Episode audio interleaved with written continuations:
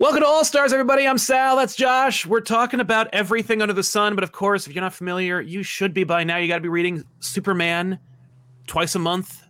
It's an amazing series. You got to pick up his copy of Rogues. I brought mine to New York Comic Con to get signed, and it did. That's right. That was super weird that I signed your copy of the Rogues.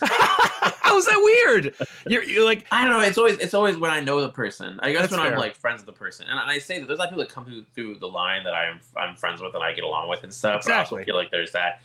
Uh, I feel like once I am texting with you about like silly stuff, I feel like we've hit another level. that's true, but I but I am if also we're texting jokes to each other, I feel Yeah. like we've hit like another Well- level of friendship. That well- like, I'm not signing your book. What are you talking Do I need to about? sign your Um, book? I- Yeah.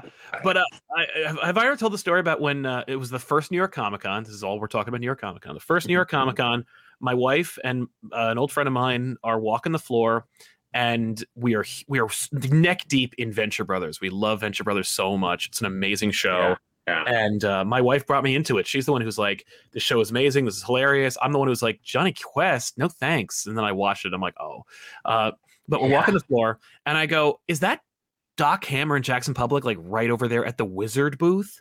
And they're just, and it's it's great because ja- uh, Doc Hammer is like so no, Jackson Publick is like in his element, and he's like looking at comic books and he's reading through Wizard magazines, and uh, Doc Hammer's like dragged along like he's somebody's like you know date and he's just like oh my god. So i uh, my wife is like don't talk to them. I don't want you to embarrass me in front of them. And i'm like all right. So i immediately walk over to them. And i go hey um listen i love your show but my wife is such a big fan and she, and doc she loves your art and she follows you on what uh, is still known today as DeviantArt which uh, is a art website You were dating this story in so many ways. i know so many ways right? So funny.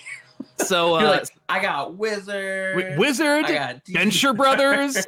Venture Brothers. Because if you just told me Venture Brothers, this could have been like a year ago. right But exactly Once you brought yeah. in Wizard, I was like, okay, I know what Oh, this is. 2006. Yeah. Yeah. So uh, we're but um we're talking about that and uh and and so Tiffany comes over and uh you know awkwardly and Doc immediately chats her up and they start talking about art because he's a big like he's a big fan of paint and my wife is a big art major and so like they're they're just going on and so that now they can't go anywhere and so now Jackson Publick is stuck with me and he is like so do you like read comics or whatever and I'm like yeah and my friend next to me goes, So is Jackson Publick like a fake name or is that like real? And he's like, It's my name, dude. And then like we just look at each other for a little bit. And uh and we ended up actually talking about something else. By the way, Jackson Publick is a pseudonym. So whatever. But anyway, uh so it's this horribly uncomfortable situation, but uh but made nice because like Hammer and my wife are like really hitting off, which is which sounds like it's going to turn into something else, but it doesn't.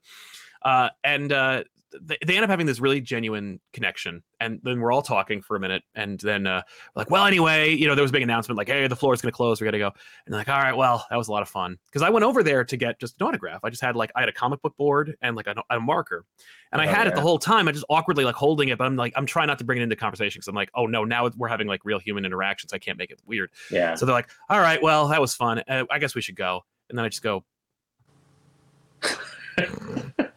and so Oh, it's They- right there. Yeah, it's awesome. Best story. They- Best story. Yeah. they they they signed it. Uh, Jackson drew a little uh, monarch, and I got a picture with the both of them. But like, it, they they they did not. They they the the humor was not lost on them too. Like when I Yeah. like awkwardly handed them a thing, I'm like, don't forget. I'm a nerd at a Comic Con, and you're a comic book creator. they yeah. got- and, and you're gonna sign this this comic This- book backing board. For that's me. that that's me. Like I, I like i saw like i saw so many of uh, amazing people that i know personally whose phone numbers i have which is the weirdest thing in the world. Uh and by uh, so many i mean i think I, I think it's two. I think it's you and i think it's like chip. But like i saw chip and he was like uh he was like what are you doing out here? And i was like oh, i was gonna get in your line but i don't want to i don't want to wait an hour again. Like because i already did that last week. And he's like what are you gonna get signed? And i'm like public domain. And he's like give it to me like yeah. just give it to me. And uh, Well, also the funny thing was that you and I had breakfast on Saturday. You We had breakfast! to wait in line. You Well, but I'm not gonna your- bring- What's that would be- weirder? What's weirder, waiting in the line or bringing it to our breakfast? I think it's weird bringing it to breakfast. I think that that that taints the breakfast. I think breakfast is just you and me having breakfast. Keep it cool. yeah, that's true. line is where that's supposed to happen. You know, Yeah, it'd be weird all if I brought you a burrito in line. It'd be weird if I brought the comic book to breakfast. I think Listen, I would have been fine with both. I appreciate it. Thank you. Bring me the, bring me a burrito. That would be totally fine. Oh, Uh, yeah, I I don't mean- eat red meat, so preferably a, a chicken or a veggie Oh, no burrito. but it yeah, makes me very limited. I, uh, but yeah, that is no red meat. Oh man, oh no. Oh, listen, no, the, the red meat thing it kills me because um, originally it was like for health reasons, but then I was like, you know, uh, it was for health reasons at first, but I could cheat on it every once in a while, you know, because Okay. it wasn't like you know, it was mostly for like uh, cholesterol, you know, all the all the fun stuff with your heart when you get older. Yeah, So I was like, I'll, I'll cut out red meat. I can do that. But I would cheat on it. You know, I'd be like, I'd have a hamburger once in a while, especially when I was at conventions. I was like, that's the rule. If I'm at a convention, well, well, yeah. All Yeah. bets are off. You're just you're you're in the wild west. Exactly. yeah, I mean, all kinds of stuff. It'll be totally fine. Um, and then uh, a friend of mine, well, I would have migraines really bad, just like awful, awful migraines. And so a friend of mine was like, you should keep a food journal. And he was like, I used to get migraines in college really bad. And then he figured out it was something he was eating. It was it was shellfish. And it was shellfish would give him migraines. So That was the pattern. So he's like, keep a keep a food journal. So I kept the food journal for like a year. And then um, Nick Derington came over here for pizza to the house. Name Mhm. dropping. He came here to the house, had pizza, and uh, hung out in my office with me for a while. And we ate pepperoni pizza with my wife and, and my kid at the time. It was a long time ago. Was- there was one. Now there's two. Only one. Yeah. Uh, yeah, that also dates my life sometimes. I'm like when I realized there was there was a time where there was one, and now there's a time where there's two. But um, the next day, it was a Monday. I had just like I was like laid out. It was one of the worst migraines I ever had, and I was like, "Oh no, no, no, no, no, no, no!" I go back through, I look through it, and I'm like, "It's got to be red meat." And so I went and I googled, you know, does red meat cause migraines? And they're like, yes. And then number one is pepperoni. Ah, And I was like, "You're you're kidding me?" Because that was one of my cheats. pepperoni's red meat. I had no idea. I just thought it was. well, uh, yeah, I mean, yeah, it's processed. Well, it's many things. it's many things, but technically, it's processed meat. You know. Yeah. Um, uh, back when I went to Vegas in the summer, when I went to Vegas for that week, um, we were at this like really really fancy sushi place. It was like the one of the most like fancy restaurants I've ever been to, and I'll tell you that story later. But Yeah. it was it was amazing. It was insanely expensive. I was kind of surprised when the check came, and so at one point he's like. I know you don't eat red meat because it was one of those where like they make it, they craft the, the meal for you, you know. yes. so yes. they ask you a bunch of questions beforehand. He's like, I know you don't like red meat, but we have this one thing, and it's Wagyu beef. It's like the best Wagyu beef, this whole Mhm. thing. Would you be willing to try that? And I was like, Yes, I'll try it. We'll see what happens. Tomorrow, who knows what happens. Right. tomorrow. But that's tomorrow. It's always like the next day. It's like it's like, you know, rolling the dice. Yeah. the next day. So I had it and it was delicious. It was it was delicious. And I had no headache the next day. And I was like, oh, so you're basically telling me that my brain is expensive. It's basically like we're only gonna take the really fancy, expensive stuff. But, exactly. Well, that's good. uh, well, sticking with uh, with New York Comic Con, yeah, New York Comic Con this year was wild, dude. I feel like every minute of my day was spoken for. It was like Easily. from eight a.m. until whenever we called it quits in the night. I remember at one point, um, and also what's rough is is that I'm on my brain is still operating on West Coast time, and we're on the East Coast, and so like, so even when you and I are having breakfast, when you and I are meeting, my brain is like, "What are you doing? morning." It's five in the morning." like, what is happening right now? At one point, uh, James Tynion and I were walking the street together on Friday night, and we're walking on the street, and we're just bullshitting, we're talking, and James is like, "Man, it's late," and I was like, "What are you talking about, dude? It's not even midnight." No, like, no, it's three. it was like it was two forty seven in the morning, and I was like, "Oh my god!" And then he and I were talking till like three thirty, and then I was like, "Dude, I gotta go." I gotta get up in five hours. Well, this is what I was. This is this was the night before I saw you, so I Yeah. was like, "I gotta, I gotta get get to the room. I'll see you later. Bye." Yeah. Um, but that was actually one of the more fun things about this because San Diego, I think I had like work to do during the show. Last year's New York, I had so much work to do that every day I was leaving the show and I was going to my room to write. And then I left Saturday afternoon. Like we did the Superman panel where we announced Superman. And I literally left that panel, left the panel, went outside, caught an Uber, went to the airport, and flew home. Like it was like a fluid motion. yeah. Just, And so this year I was like, okay, I'm not leaving until Sunday morning. I have no work to do at night. Technically, there's always work to be done. I'm, I'm Sure. doing way too much. There's always something to be done. Mhm. But it was in a position where it was like, oh, I'm not gonna get any work in my room. So actually, each night I was able to go out and do stuff. You know, so it's like each night I was able to go do something and like meet with artists and writers and editors, and it was that was one of the, the best highlights of it. Was just doing was doing that, and then you know we announced. um the House of Brainiac, like Superman action crossover, we're gonna do uh, next year uh, Yeah. for three months. That's gonna be really fun. Rafa Sandoval is drawing all of it, and it is it is insane. Awesome. There's a part where um, I said this on the panel where it's like there's a part where a bunch of Lobos come, they run, they rain down on Metropolis from above, like they're just Yeah. they can't fly, so they're literally No. jumping out of spaceships and they're landing in Metropolis. Yeah. And um, I remember writing the script and giving it to Rafa and just being like, there are different ways to do this page, right? And I'm like, there's a way to do this. You you, you can kind of cheat it a little bit, like still make it big and impressive, but kind of cheat it a little bit. And Rafa was like, "Nah, I ain't doing that." And so he drew this like bonkers thing. It's like it, it's so crazy detailed. It's insane. And he um dude, it was it's bonkers. We were at dinner one night and we were talking about it, and I basically was apologizing to him. but at the same time, I was like, Rafa, I gave you an out. There was like an easy version of this, and you had to do the hard way. yeah. And then um he went and um here, I'm gonna send him a text it to you right now. Oh, sweet. He uh Dan Mora was sitting there, and Yeah. then Dan Mora looked at it, and Dan Mora was like, You're a crazy person. like, why would you do this to yourself? Yeah. um but yeah like it was we announced that and that was really really fun um it's funny the night before we were talking about the whole um we're doing a superman western story Okay.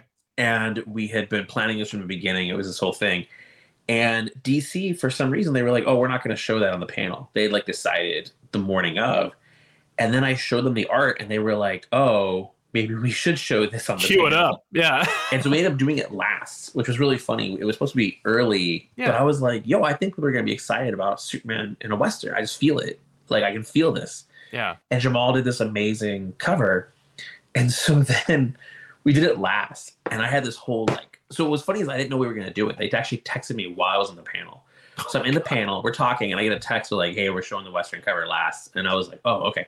So then uh, we get to the end, and I'm like, "Oh, you know, with Superman, we've had this whole plan of like, we want to show all the different genres. We want to put Superman in all the different genres. So we're like, oh, you know, horror, action, romance, and then I was like, and so we're gonna do western, and we put the cover up, and dude, that audience lost its goddamn mind."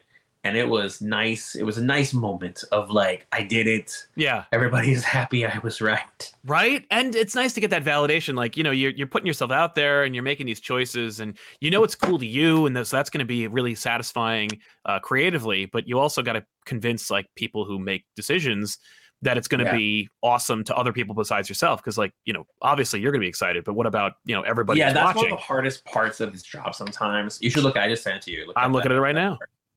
Oh my God. No. It's bonkers. Right? Why would he choose that angle? There's no. I don't know. That's awesome. it's like, it's beautiful and it's Yeah. insane and it's awesome, but at the same time, you're just like, Rafa, what are you doing to yourself? Why, Why why did you do this? with this? Yeah, this is awesome, po- folks. When you get this, what issue will this be? Do you think? Uh, Uh, it's Action 1064. Action 1064. It's the first part of the House of Brainiac crossover. Folks, Yeah. you're gonna have to like make sure to spend an extra couple minutes looking at this page because it's sick. I can't put it in the episode. I'm just, I just have to. no, look, you can't. You can't look at me the looking at it. we can talk about it. Yeah. Um, it's insane, right? Yeah. It's Yeah. that is uh, a, a nuttiness, but you know what? That is one of the hardest parts of the job is that like, and I think this is the, the pit that some creators fall into and executives have fallen into, and I think it's one of the constant conflicts is that like, just because I love it doesn't mean anybody else does. Yeah, You know, I I, I talk about um, bloodlines a lot. I love bloodlines when I was a kid. People, people that's like a joke to them. They really hate it or they don't Yeah. like it or whatever. And so I have to keep in mind there are characters that I love and I think are a big deal. You know, that's been one of the, the things about like every time we end an issue and like we do a big reveal or whatever of a new character or a character returning, yeah, I have to put in mind like now if I got to this page, I might be super excited. I might be like to think yes. about who's going to the comic shops and buying now. Uh, would yeah, be- exactly. They might be like, one is who is this? yeah, You know, like one of them. I'm not. I don't think I'm talking on turn with this because I, I think, you know, it's one of my favorite events and it really worked. But it was definitely a moment was when there was a there was a guy who would come to the comic book store I worked at um, in the early like mid two thousands, and he would come in. I might have told you this story before, but he, he would come in um, every week. He was like a Wednesday warrior, but he was a Marvel person. Okay. And when the hype around uh, countdowns of to Infinite Crisis, so the original one, the original one, the original, one, Okay. All right. right, Not- the Blue Beetle one, not the not the countdown Ah. to Final Crisis, countdown to Infinite Crisis. Or okay. sorry, yeah, not Final Crisis, Infinite Crisis. There was a special where Blue Beetle died. Yes. That was a good one. That Yeah. was so much, and it was a dollar. Like people forget, Yeah. it was a dollar for like an eighty-page book, Right. You know, and that book, it's it's a really good comic book. And the hype around was so strong that we were just like hand slinked every single person that came in. And so he was like, "All right, I'm I'm in, I'm doing it." And so he read it. He was like, "I loved it. I understood what was going on. It was emotional." He's, "I'm in. I'm on everything." And so he bought everything. He bought all the minis leading into Infinite Crisis. That's He bought awesome. everything, right? Yeah. he was asking us questions about stuff, like all of it. And so when Infinite Crisis number one came out, I sat there and I read it that morning, and I was like, "This is awesome." Yeah. Oh man, and I, you know, I obviously love events at DC, and I read them, and I know probably too much about them. I have like maybe a couple blind spots here or there, but I was like, I love events. So when I got to that ending, I was like, yes. He came in, he bought the comic, and he left the comic store. And then he came back in like two or three hours later, and he walks in and he opens the last page. He's like, "Who is this? Who is this?" And I was like, "Oh, that's Superman. And that's Lois Lane. That's Alexander Luthor. And that's Superboy Prime." And I had to like explain the whole He's thing like- to him.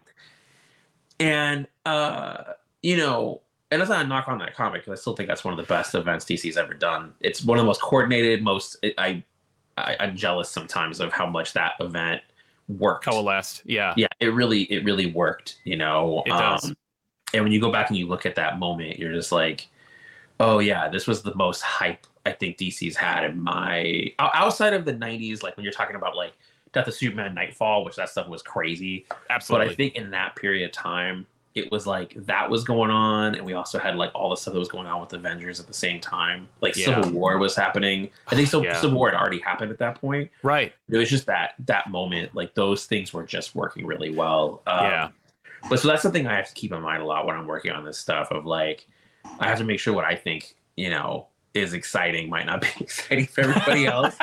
you Yeah. and you should always find follow your heart, but at the same Yeah. time, you know, you're trying to appeal to a wider audience, and that's something you and Absolutely. I talked about a bit. Where it's like, I think one of the things I've kind of come to this conclusion of is that like there is no such you can't judge good or bad with comics anymore. It just doesn't connect. Does it engage and connect with a wide enough audience that's buying it? One hundred percent. you know you look at um it's funny you know this last weekend i haven't seen it but you know five nights at freddy's came out Yes. and last week you know it's getting just just trashed just trashed. Hammered.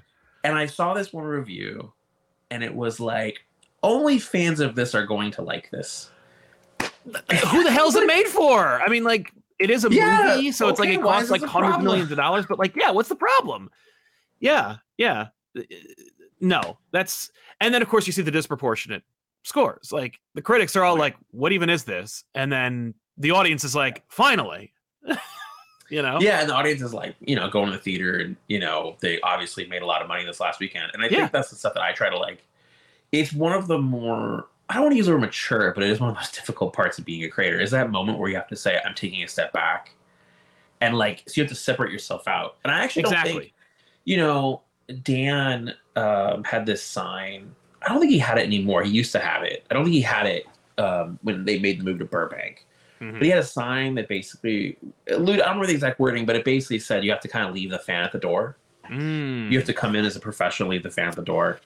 And at the time, I was always like, I don't know if I agree with that or not because I'm such a fan of these characters and a fan of this stuff. Well, you wouldn't do you it if you didn't rec- love it, but yeah, You, start recognizing some of the challenges of like, are you too precious about it? You know, are you too, you know, uh, too married to. You have to. You, you, I can imagine being like, I've built to this moment in my fans' heart for like 20 years, and I've only been working as a professional for like three or 4 and it's mhm. like the the the hype that you've built for yourself to do something or to execute Mhm, some mhm. moment that you've been waiting to see in a comic book for 20 years. yeah. It, it doesn't translate necessarily. You have to be like you know diplomatic about it. You have to. No, yeah, you might, you know, yeah, like it, it, it's an interesting challenge because I do think with being a fan comes a certain level of respect for those characters and understanding you have to like take care of them. Right. But if you're too much of a fan, that means you're unwilling to put them into real danger. And that means you're unwilling to create real stakes and real drama, and you have to recognize that you have to tell a story over a year, potentially years.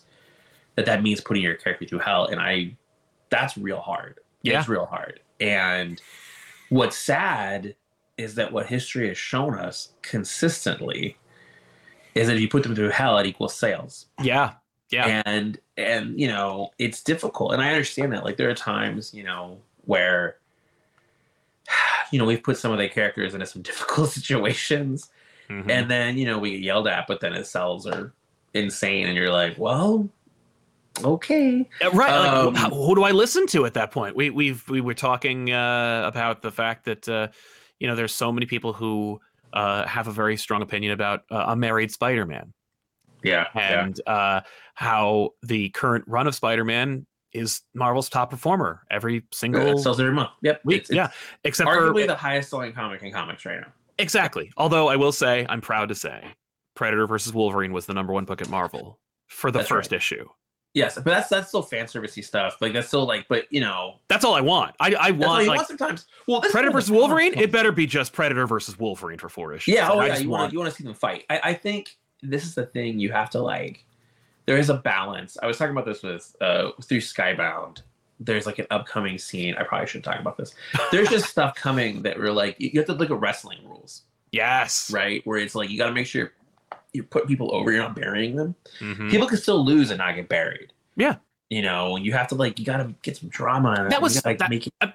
For 30 years, it was Spider Man. I mean, for 50 years, it was Spider Man. That's Spider Man to a T. It's like he can lose, but he doesn't have to be like dragged through the mud, you know? Well, that's the rule, though, right? The rule is is, and, and, and Tom Brevoort said this in the back of the uh, Brand New Day hardcover. He talks Yeah. about this, where he says he's like the rule is, and I'm not sure if to call this a rule. Maybe I'm, I'm curious if he would call it a rule, but this is sort of the thing they approach it sometimes. Is that like Spider-Man wins, Peter Parker loses. yeah. Peter Parker wins, Spider-Man loses, and like Right. that's sort of the dynamic where it's like he's constantly making some kind of sacrifice. yes. He's like, well, I'm gonna save the world, but I'm gonna piss off Mary Jane exactly. all right, well, I'm going to save Mary Jane, but like something bad might happen over here. And, and so Yeah. much of that is like the great power, you know, comes great responsibility stuff. And it's like Yeah. He's constantly making sacrifices because of his guilt and because he genuinely wants to help people. Yeah.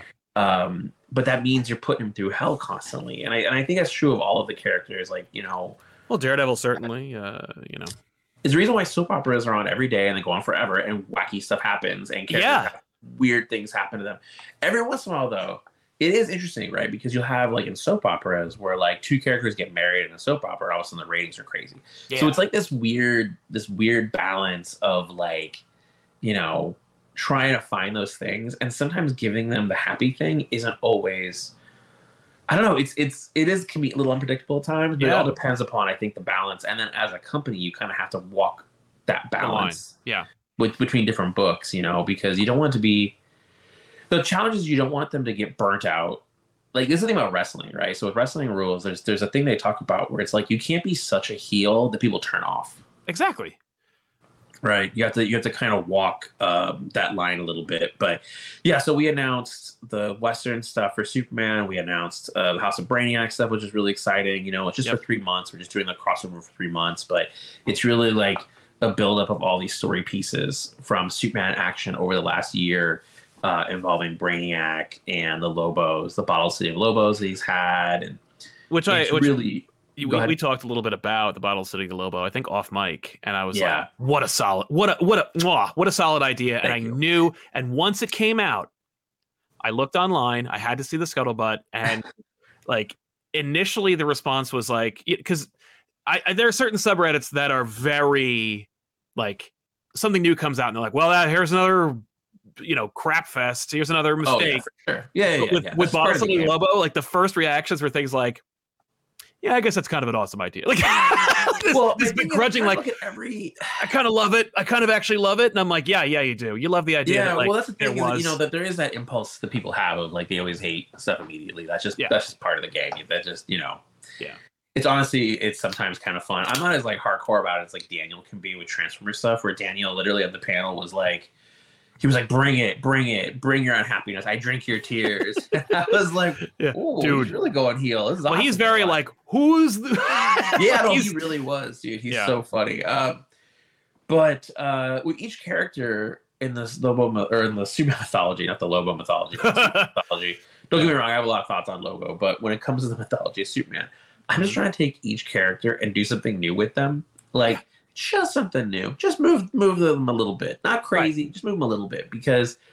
I don't want to look backwards. On a lot of my books, I've looked backwards a lot, and it's like even with um, even with like Green Arrow, Green Arrow is heavy in looking backwards. Um, so with the books, you know, it's funny. Like with Batman and Robin this morning, I was working on something. An artist asked for a ref for something, and I was like, "Okay, when did this?" I'm referencing something from two years ago. Okay, that's not so bad. Like that's still in like I feel like that's a good still in the rear view? Like it's still not like yeah, it's not all Yeah, but then there are times where I'm like doing research on books that are like 20 years old to make a scene work. And don't get me wrong, I will always do that. It's who I am as a writer. yeah. But I do recognize that that was part of Superman, where it's Yeah. like I gotta just move it like forward. It has to be constantly forward, not Yes. always looking backwards. And so with each of these characters, it was like, okay, what's that thing? What's that thing? right. And with Lobo, I went on this whole path about how, you know, aside from Crush, aside from Yes. Crush, and you know, his like teacher was alive at one point and he killed her and stuff. But I was like, he's the last son of his world. And I, I was really thinking about that's really interesting. He's the last son, his world was destroyed. And then I was Hmm. like, wait a minute. His world was destroyed? Okay, okay, hold on a second. so I was like, I know that his world wasn't technically destroyed, but you know, like, you know, all the stuff that Lobo Lobo killed everybody. yeah. Uh, and I was like, that's really interesting. You know, it's like I could see a thing where Brainiac went there and, and got a city, Yeah. but it was a city with no knowledge, basically. Like that's the thing. He's like, yeah, "This he's like, oh well, you're not gonna win them all. Like it's not. I'm not gonna learn anything from all these fucking places. You know? but it was a city of like violence and i think Mhm. he was curious about that piece of it well we do explore this in the event of like how this happened and why it happened right. and how this whole time uh brainiac has had a bottle city of Czarnia and he's just now using it um like he's he's learning and he's changing tactics and we get Yeah. into that like there's a scene um early on in the event where superman i mean i shouldn't even call it an event it's a crossover Yeah. uh but in the crossover where he says superman is like this is all so unlike brainiac and brainiac is like indeed you know like, he's changing tactics and stuff but yeah it's been working on that book is really fun and i do feel like that is you know that'll be the one year mark which also is weird i feel like i've been working on superman for years at this point but Yeah. it'll be the the one year mark and then we'll move into new stories after that that'll be Wow.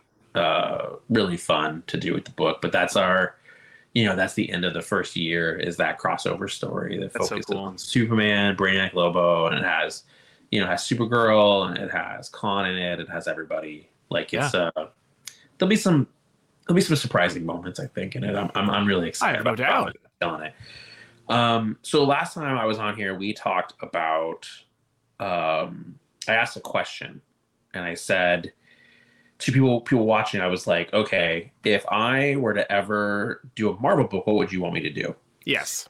and uh, we put it into the comments. Said we'll ask, and we do that again with with the end of this one. We'll ask a question, um, but uh, I'm gonna read them, Yeah.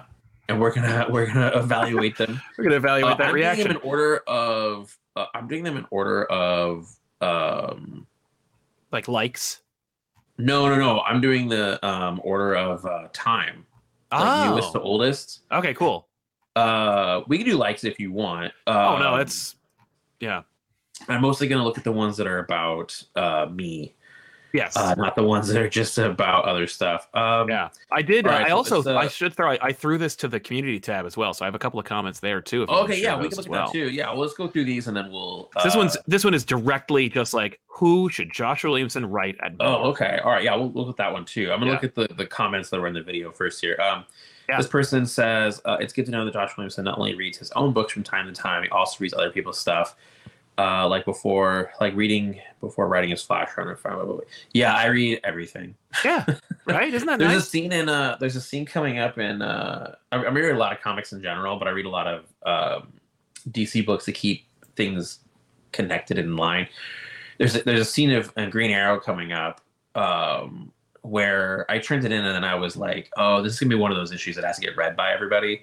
And I was like, oh, you know, should I notify them? And so I was talking to another editor and I was like, hey, I want you to know there's a scene in this issue that connects to XYZ. And they were like, oh, no, no, no. We, we actually all read it already. And we're like, thank you for doing that. Like, thank you for including all this stuff and making it so it actually reflected what was happening in the book. Cool. Um, used to love Sigma Six. Me too. I had toys from that cartoon. I didn't watch a lot of it, but I had toys from it. Mhm. Um, me and Dan Mora on a Thundercats book. That's not a Marvel book.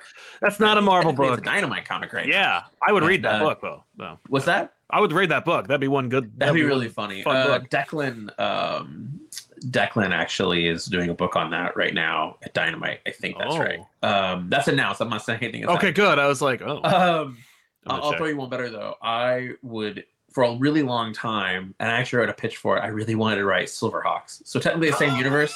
Yes, yes, technically, Um, yeah. Uh, Yeah. And I think that the company that does the the cell, I think is what they're called. They make Mhm. toys and stuff. They have the rights for it. I think. Yes. Yeah, I think you're right. Um, I never pulled the trigger on the Super Seven toys because they're so expensive. Yeah. Uh, this person said, uh, "Josh, the first writer to give me to read Superman on the reg. Awesome. See how it works. Yeah. Um, let's see. Da-da-da. I'm just burning through these. Yes, I love '90s comics. Uh, my dear Cobra Commander. Yeah, I probably said that because I do love him.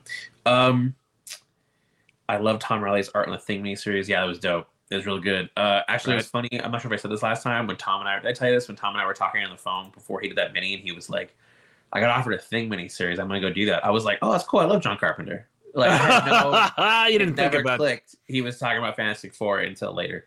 That's amazing. Um, and here we go. An FF book by Josh would be so sweet, or be sweet. Yes. So that was what you said. That's what I said. I was like, that oh, was what you said. would do a great I- I do have a pitch for them in my head. I have an idea for them Okay. in my head. It's an I have an idea. It's, idea. it hasn't really fleshed out yet. But Yeah. Um, and this one I love is I can totally see Josh Williamson doing a Bloodlines 2 at DC in the future.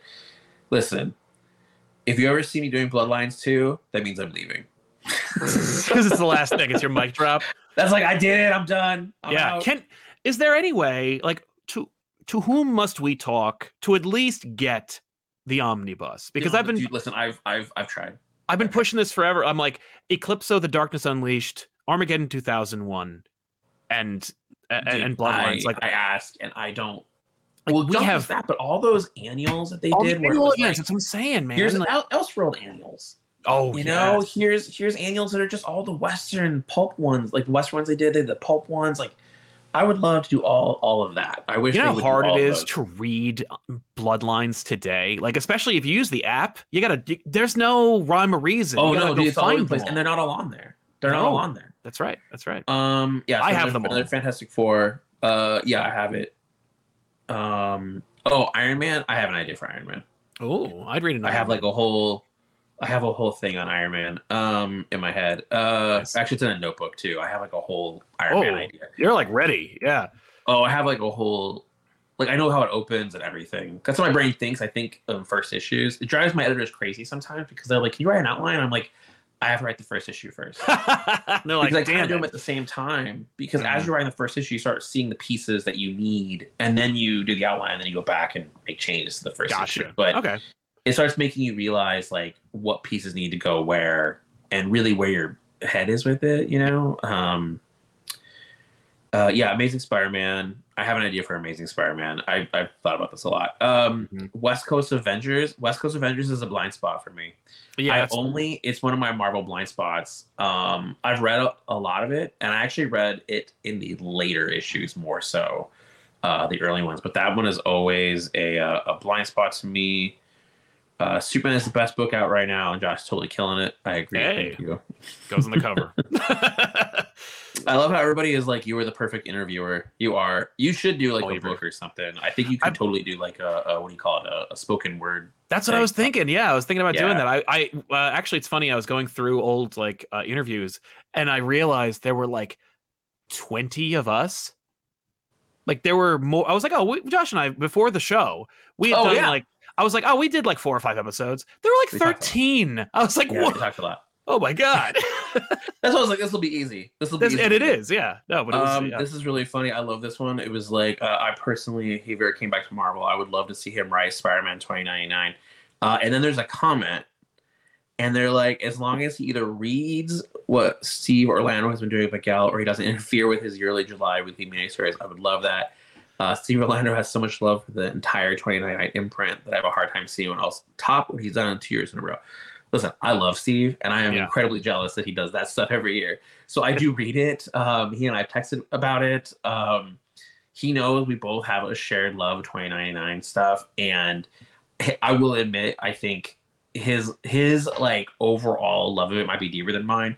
I actually haven't asked him this. I'm like, but did you read all of it? Because Right. once it got to the point, I'm like, did you read when it became Legion of Superheroes? Did you read when Miguel Hammer became Thor? Like yeah, like that stuff I'm curious about. All that stuff got erased. You know, Yeah. like that stuff never happened. yeah. Um, you know, I think that Exiles as a book was really good, and then once they added Miguel to it, just just for me, it was like, yes, hell yeah! Like yes. I was so I was like, yes, this is the smartest thing they could do is to grab. Uh, yeah, put a Spider-Man on the book, especially that one. Yeah, no, that's such a great idea. Um, let's see here. I'm trying to find more. I saw Marvel one that stuff. was uh, I want Josh as Spider-Man 2099. His love for the character is needed for that character, like Dan Slott with Peter Parker. Just maybe don't overstay the tenure. Oh, I don't think I would ever stay on any book that long. I was actually thinking about this the other day about how like I was on the Flash for so long, and it's funny like I don't really have I have I've done a lot of books at DC. I don't have really long runs on anything other Yeah. than that because I bounce around a lot. Um, you know, the reason why Flash worked in that moment was because it was double ship, and I was kind of like built for double ship, I think. But that was like Mhm. my full time job for like five years yeah, and so it was hard to bounce around other projects. Um, yeah, me doing Spider-Man was really fun. Uh, Spider-Man is my favorite Marvel character, which you and I have talked about. Yeah. Um, Daredevil is tough. Somebody had, I would love to see Josh make the Daredevil. Listen, after Chip, I don't know. I mean, I read Saladin's first issue. I don't think the second issue's come out yet. I read Saladin's first It's issue, out. and I really like the pitch for it. I, Yeah. I like the. I'm gonna get into spoilers here. I, I like the idea of Daredevil as an exorcist. I'm like, Yes. all right, good job, good Yeah. idea. Um, but that's also what's kind of frustrating because you're like, you look at what Chip did, and Chip's run is up there, right? It's like one of the definitive runs, and you look at what Mark Waid did, and it's just like, oh my god, Brubaker, Bendis, like you have all of these amazing runs for it. yeah, Coming off a Chip, like for Saladin, it must have been crazy pressure. I don't know Saladin at all; we've never met before, but I'm like, it must be crazy pressure. And then for Saladin to come in and be like, he's an exorcist, I'm like, I'm here. Yeah, that's a I cool think- okay, idea. I'm here.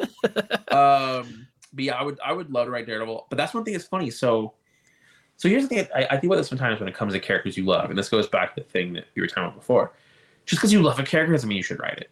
Yes, You you know you might be too close. You might just not have the idea for it. You know, and so I think about that sometimes where I'm like, oh, I love this character a lot, and it's rough when you know somebody really loves a character and then you read it and you're like, do you like yeah. you know do you though? right. Uh, and so for feeling. me, there are characters that I love that I just don't know if I'm the person to write them. Um, Yeah. Let me see here. Looking at the looking at the Marvel ones. yeah, There's a New Mutants is a blind spot for me. Mhm. Uh, New Mutants is a huge blind spot. I've talked to friends about this. Like, you should read it. X Men is a weird one. So, X Men is a book I, I never want to write. Like, Yeah. I, I have no interest in writing the X Men other than we talked before Wolverine or Deadpool. But it's like outside of that, I just my brain doesn't go I that can't. direction. no, Uh, and New Mutants, I think would be interesting because I really love Generation X. But here's the thing: so I'm a Generation X person there you go. you know, so I started reading New Mutants when Cable showed up. So oh it's like, yeah, you know, so if you're like a hardcore New person, I might be your worst nightmare. You might be like, exactly. no. I right. Shatterstar is gonna have an arc. It's gonna be big. Like You know, it's not gonna be X Force. Like No. because I was really into X Force, you know, I was in like that whole time period is and that's probably my age, possibly. hmm Uh let's see here.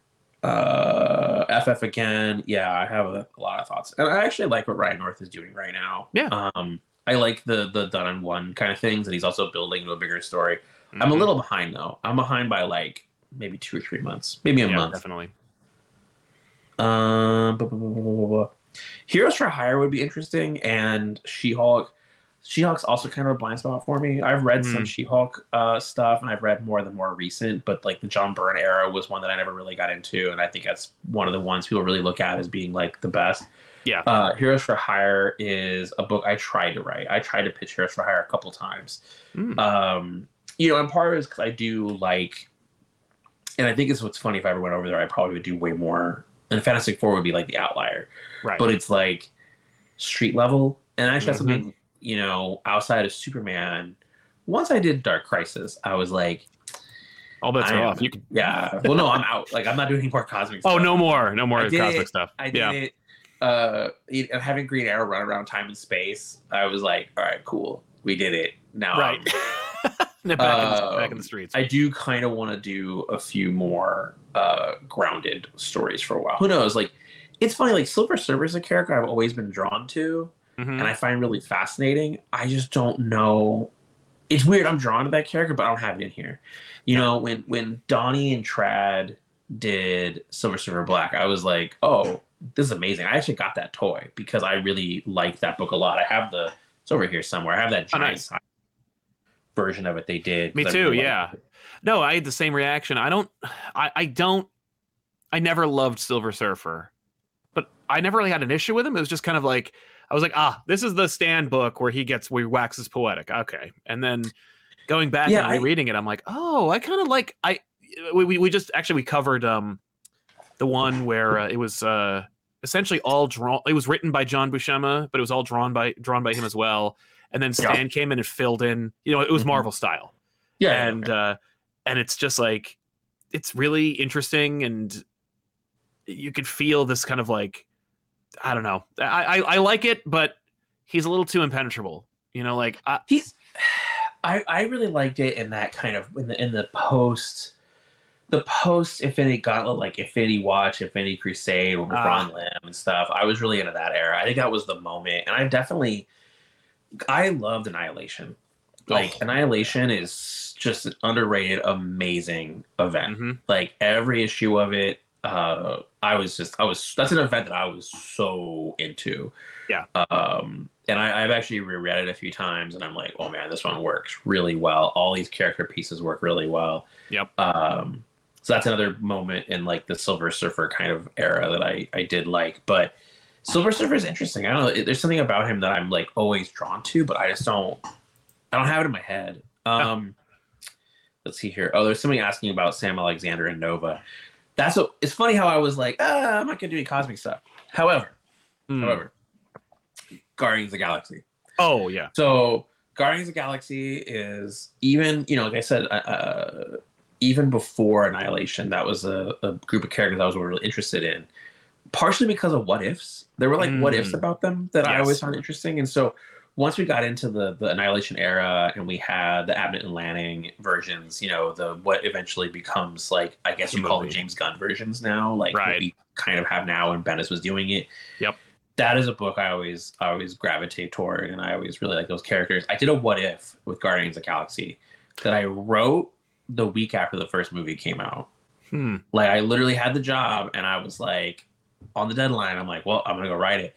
So when he reads that, those are the voices in my head. Like at that point, I was like, okay, this is it. But Yeah. the reason why I bring that up is because it's like, I guess that part of the cosmic stuff, I guess I am interested in, or it comes to Guardians of the Galaxy, Nova, Silver Surfer.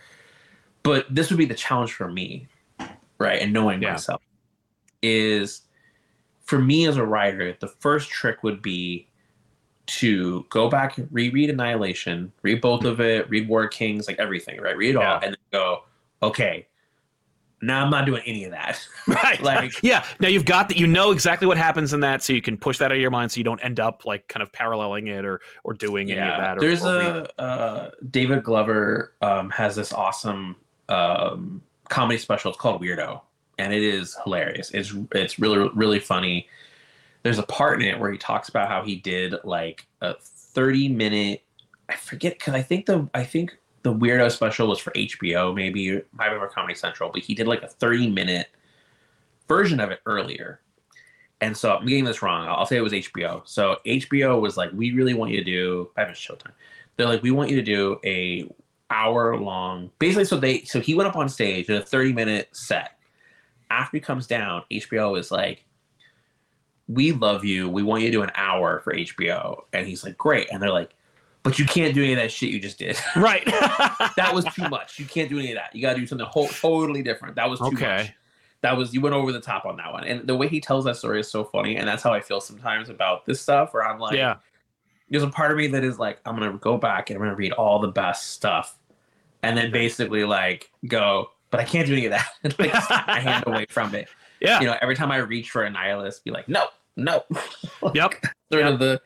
Oh, cool. The next question literally is like they would. I think I would crush it on Guardians of the Galaxy or a Man Thing book. Hey, there we go. You know who really wants to do Man Thing is Steve Orlando. I think he did. really? I think he He did. did one. Yeah. He had to have, Uh, right? New Warriors is one. So I'm going to talk about New Warriors for a moment. Um, Yeah. yeah, Deadpool Exiles would be really fun. I think Exiles is tough because I just the multiverse stuff I think is so Well, you've done so been much of it. you've been up to your neck in it for Yeah. so long. Deadpool I love, but I love how this comment is about New Warriors. So when I was in what was it, middle school, I created a New Warriors um uh game. Like I basically was like, I want to make a New Warriors video game, and I wrote all these notes out about what the levels would be and how it basically because when you go back and you look at like the Maximum Carnage video game, how it essentially was the comic and it kind of Yeah. followed the story loosely, you know. Yep. Yep. I was like, you do a game that's basically that, but you do from issues. I think I had it from like issues one to twenty five, Okay. and so I literally broke it down. So yes, New Warriors is something that's on my mind. Would I ever do New Warriors? I don't know. Um, It's tough. I was I was talking about this with Rosenberg a couple weeks ago because Hasbro announced they were doing a Justice toy, oh. and I was like, I think I'm gonna I think I'm gonna get that. And they they also I was like, you know what they should do? A, what they should have done was they should have done a six pack yeah. just had all the new warriors in it. Like I would I would buy that. That's Yeah. something that's how you get me. I think you I can there's a Speedball approximate because I mean Firestar is a figure. You can put her on there. Um, I think there's a I have a Firestar figure. toy right over here. There you go. yeah i mean that's a that's a interesting grouping but you know again yeah like it's funny we're, we're talking a lot of team books yeah. Uh, yeah. and teams are the hardest thing oh right here this person was like silver surfer yeah There we go. um team books are tough dude they're so hard and i feel I like i'm definitely out of the team book but so here's the here's the trick about team books every book is technically a team book Right. every book is because you have supporting characters. And Exactly. You have people that come in and out. You have villains. Every book has a big cast. Here's the real challenge with team books, particularly like Justice League, is that Mhm. not only do you have a team book, you have characters who have their own books, and in some instances, multiple books. Yes. You know, um, See, that's funny. I I thought you were going to go more intimate with it. I thought you were going to say that the fight scenes are the toughest because I'm oh, imagining fight scenes are hard. right, like where you're like, okay, so Flash is going to run over and punch him, and Batman will throw a batarang, and wha- like, you know what I mean? Like, Oh, it's dude, no, we trying to did that. Yeah, no, all that's that? tough. I, I make a list. So, dude, like, I make a list when I'm doing these books of who the characters are in each issue. And I literally mark down like what they're doing, just Yeah, to you be like, to. you got to keep track of everybody. yeah, When I was doing Justice League versus Suicide Squad, that book was a beast because there's one page that has like, I think it's three different teams on Yeah. the on the page. yeah, And I mean, doing dude, doing uh, Dark Crisis was really hard because you know, there's most of those pages have like 50 characters on them, and you're like, Yep. everybody has to be doing something. yep, yep. You can't just, you know, mean, They can't be looking. yeah, they can't just be standing there. Uh, one of the better things, if you can, man, let me tell you, if you work with an artist who knows DC, it is a blessing Sure. because they were they will they can fill in the blanks in some way. So like Daniel knew DC really well, but he had already he knew the events really well. So for him, it was like he knew what the books needed to be. And then you get to like Jamal. Jamal knows DC. He knows Superman. He knows like the mythology. He, he gets it. So it makes your life so much easier. Sure. Um, uh, let me see here. This person said, "I love me some '90s X-Men, Spider-Man, Iron Man." Me too. Yep. Uh, Josh should write Iron Man, Captain America, or Fantastic Four. But my but my favorite would be Moon Knight. That's interesting. Oh, Moon Knight is not necessarily a blind spot because I've actually read a lot of it. Um, it's easy. it's it, yeah, there isn't a lot. There isn't a lot. So I've, Yeah. I've done some I've done some rereads on Moon Knight. Moon Knight would be interesting. Um, it's funny. Yeah, Iron Man. I have a lot of thoughts on. Fantastic Four. Captain America is again, like I think that what Brubaker did, which also, by the way, whenever you think that Brubaker's run started 20 years ago, your brain will melt. Yeah, it's like, well, they just changed, but they just changed the industry. Oh no. You're like, oh no, we're old now. Yeah, It was it's next year. It's next Yeah. year. But when you start putting together that Jason Todd and Bucky have been back for 20 years, Oh, I, I, I, we were having this conversation on the show where I was like, uh, I was like, Damian will be twenty. dude, I saw that. I saw you guys Soon. talking about this. You know, it's just, I know. Uh, yes, and I know you, you know, you're, you wrote the Damian I series, read a lot of Damian, Damian. and the I'm, point you make about Damian being, oh, dude, the point you make about Damian being in the movie, it's over. he's gonna be the only Robin. Like he's the only Robin. Yeah, once he's in the movie, Yeah. like if that movie lands and it's good and people are like, we love the son of Batman, his name is Damian Wayne, and that's who Robin is. yeah, so Dude, long. I remember everybody I told this story. him, but yeah, Yeah, I, I I told this story to somebody recently where when I was working at the comic book store, there was this guy that would come in, and he would come in every like I was every month, almost every week, but every month, and he would only buy Green Lantern merchandise. So he's like, "Oh, there's a new Green Lantern wallet." Boop. Like he would buy because the, the comic shop I worked at in that time period, we had a lot of like the stuff. It Yes. wasn't just comics; we had a lot of stuff. yeah, yeah. He would come in. That's where I got this this power battery from. Actually, the same. the Oh, same that's store. awesome. Uh, so he came in and he was like, "I'm gonna buy." He bought oh, there's a Green Lantern shirt, mine. Green Lantern jersey, mine. You know, he was always into Green Lantern stuff. Okay. So what I asked him was like, "You read the comics?" And he was like, "No, I've never read a comic before in my life." Oh my And I was like, "All right, let's do this. You're here all the time. You're like, let's do this." You know. Yeah. And so I took him over. I showed him the Green Lantern section. Starts flipping through it. First thing he's like, "What are the numbers about?" And I was like, "Oh, that's the order you read them in. This is the order they came out in." Which also was like, "Oh, when you start getting to like how confusing." Oh sure. stuff is, you're like, oh yeah, comics can be confusing. Mhm. Um, even though television shows have numbers and stuff, but I think there's just something, you know. Books so have was like, oh, chapters. yeah. yeah, there's chapters and it gets weird when you got volumes. Once you start getting volumes in, you're just like, oh man, Yeah. uh, it, it gets tough. It gets tough. Um, Yeah. and so uh, I was like, oh well, that's the num- that's the order you read them in. And so I'm showing him Green Lantern, and he's going through, and then I remember he stops, looks at me, and he just goes, "So why is he white?" And I was like, "Oh, let's tell Jordan." And he was like, "Green Lantern's John Stewart." And I was like, "Oh, your Cartoon. fan comes from the cartoon." Okay, I was all right. All right, let's let's go around. Now we can Mosaic. pivot. Yeah, we can. Yeah, let's go get mosaic. Let's get some stuff over here. We got some stuff. But in that moment, it makes you recognize that, like, sometimes those things, once they're in the cartoons, all that stuff. I mean, I definitely have had conversations with people about this where they come in with continuity stuff, Yeah. and you start realizing when they start talking about some of the continuity. This happened a lot at the comic book store I worked at in high school, where people would come to me with like X Men continuity. And like I said, I, I don't. X Men's always like kind of a, a weird one for me in terms of if I'd ever want to write the X Men, but I I read the X Men pretty religiously for like a very long time. Yeah. I, I would say from at least like the late 80s up until God, I don't even know, like the late 2000s. That makes And then I stopped and then I intermittent picked things up and then, you know, I read uh, HoX/PoX. But, yes. You know, people would come in and they'd be like, they would start talking about X Men continuity. And I'm like, oh, you're talking about the cartoon. Right. You're only Okay. to refer. Yeah. Yeah. Yeah. Like, so you know, that's the thing Wolverine was not at the Phoenix Saga. Like, oh, dude, yeah. Let me tell you, the, the Phoenix Saga is always one of the more fascinating things. I remember people would come into the comic book store and they'd be like, I hate these X Men movies. They should have just done the Phoenix Saga. And I'm like, what? Like, Like, dude. how do how do you start with the Phoenix Saga? That's a lot to get to that. But you know, anyway, um, let me see here. Uh, Fantastic Four. Yeah, I I think about the Fantastic Four a lot. Um, it's one of my.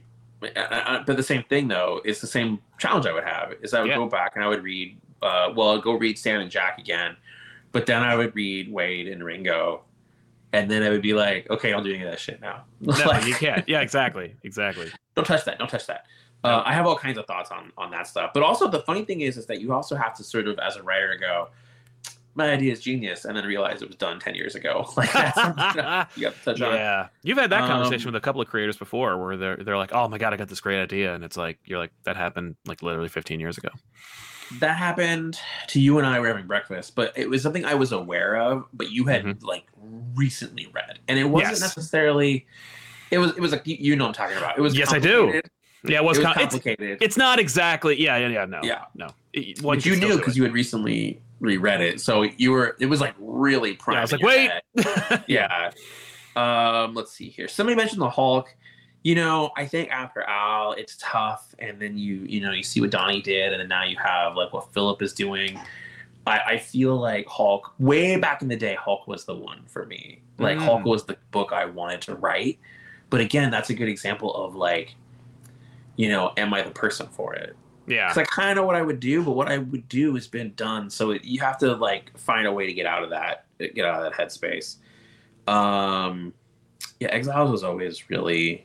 I, I that's a book I can't believe went on for as long as it did, and I bought it every month. That I know. Like these books went over hundred issues. I know. I couldn't believe it. No, my friend had like all the volumes, and I was like, it was a it was a roommate of mine. He had a he had a whole bunch of exile. I'm like, all right, what is this? I started picking it up and reading it. I'm like, oh, it's it's it's Quantum Leap Yeah, meets sliders, sliders, man, sliders. Like, okay, well, it's it's sliders, but with the with the like omniscient, omnipotent, like invisible hand guiding them. kind of oh thing. right, yeah, yeah, yeah, yeah. Like you don't know where they're. Yeah, there's. Right. There's like Some, someone's pushing them somewhere. You know, like there's the the invisible bartender or whatever. It's been a while.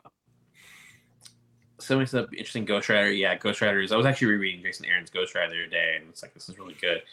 Why do they want to give you? Somebody said here they want to get a Tempus Fuginaut figure for you. I think Tempus Fuginaut's a hilariously stupid character, and He's um, dead. He's I know, that, I know. You, dead. you, you broke my heart with that, but like, well, we talked about. Phillip did. it. I think Phillip did it. Yeah, I he did. Phillip killed him. Yeah, it was in like a Yeah. backup of an Action Comics annual or something like that. Like he dies. yeah, yeah. He off dies in panel. there. They're torturing But, uh, stuff. Yeah. Yeah, and I'm like, well, there's a race of Fuginauts. It could be, and they're like, no, it's Tempus. It's that one. And I'm like, oh, because here's the thing. Okay, so Tempus Fuginaut is, you know what the problem with Tempus Fuginaut? He insists on upon himself. He insists upon himself. He's this character that shows up out of nowhere. He unapologetically is the Watcher, and and it's just, and then the Tales of the Dark Multiverse come in, and it's not enough. Like I have, I have a problem with Tales from the Dark Multiverse only in as much as I'm like, well, so you, you're the conceit is that it ends with a bad ending. So like you know how it ends before you finish reading it. Yeah, Um, that- that's the, the DNA of what Scott established. So the, the funny thing with the Dark Multiverse is, is people think it's like a dark. Oh man, I know.